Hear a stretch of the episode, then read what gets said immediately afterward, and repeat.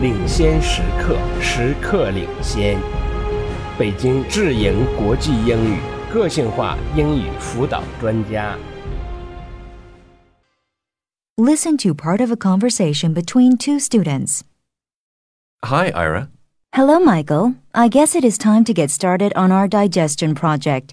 It is due on Wednesday at 4 in the afternoon. Yes, I hope to get into med school next year, so it is important I learn lots about the digestive system.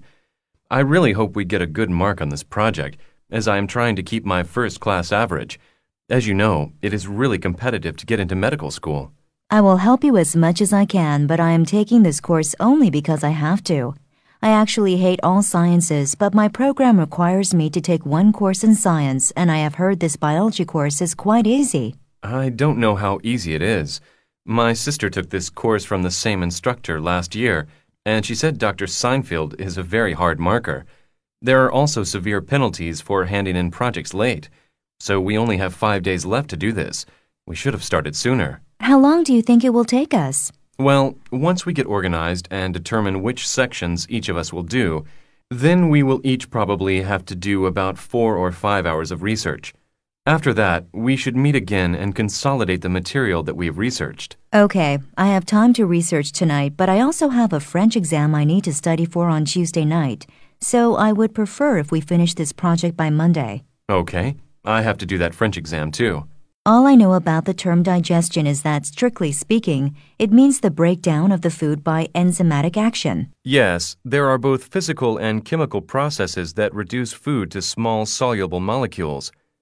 Only small molecules can cross cell membranes and be absorbed. Do you want to research the chemical processes, Michael? I could research the physical processes. That's a good idea, Ira. I'm most interested in the chemical process. Lots of people think since we eat meat for protein and rice and bread for carbohydrates, that these substances nourish our bodies.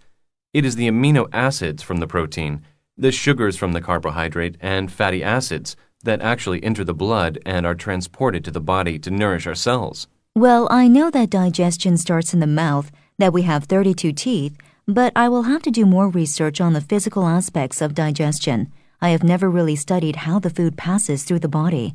Shall we meet on Sunday afternoon? Okay, where do you think I can get books on this? Do you know any good sources?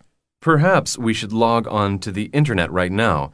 We should both use different sources. Then we could go to the library before it closes. It closes at 8, doesn't it? No, tonight it stays open until 10. It's only weekends that it closes at 8.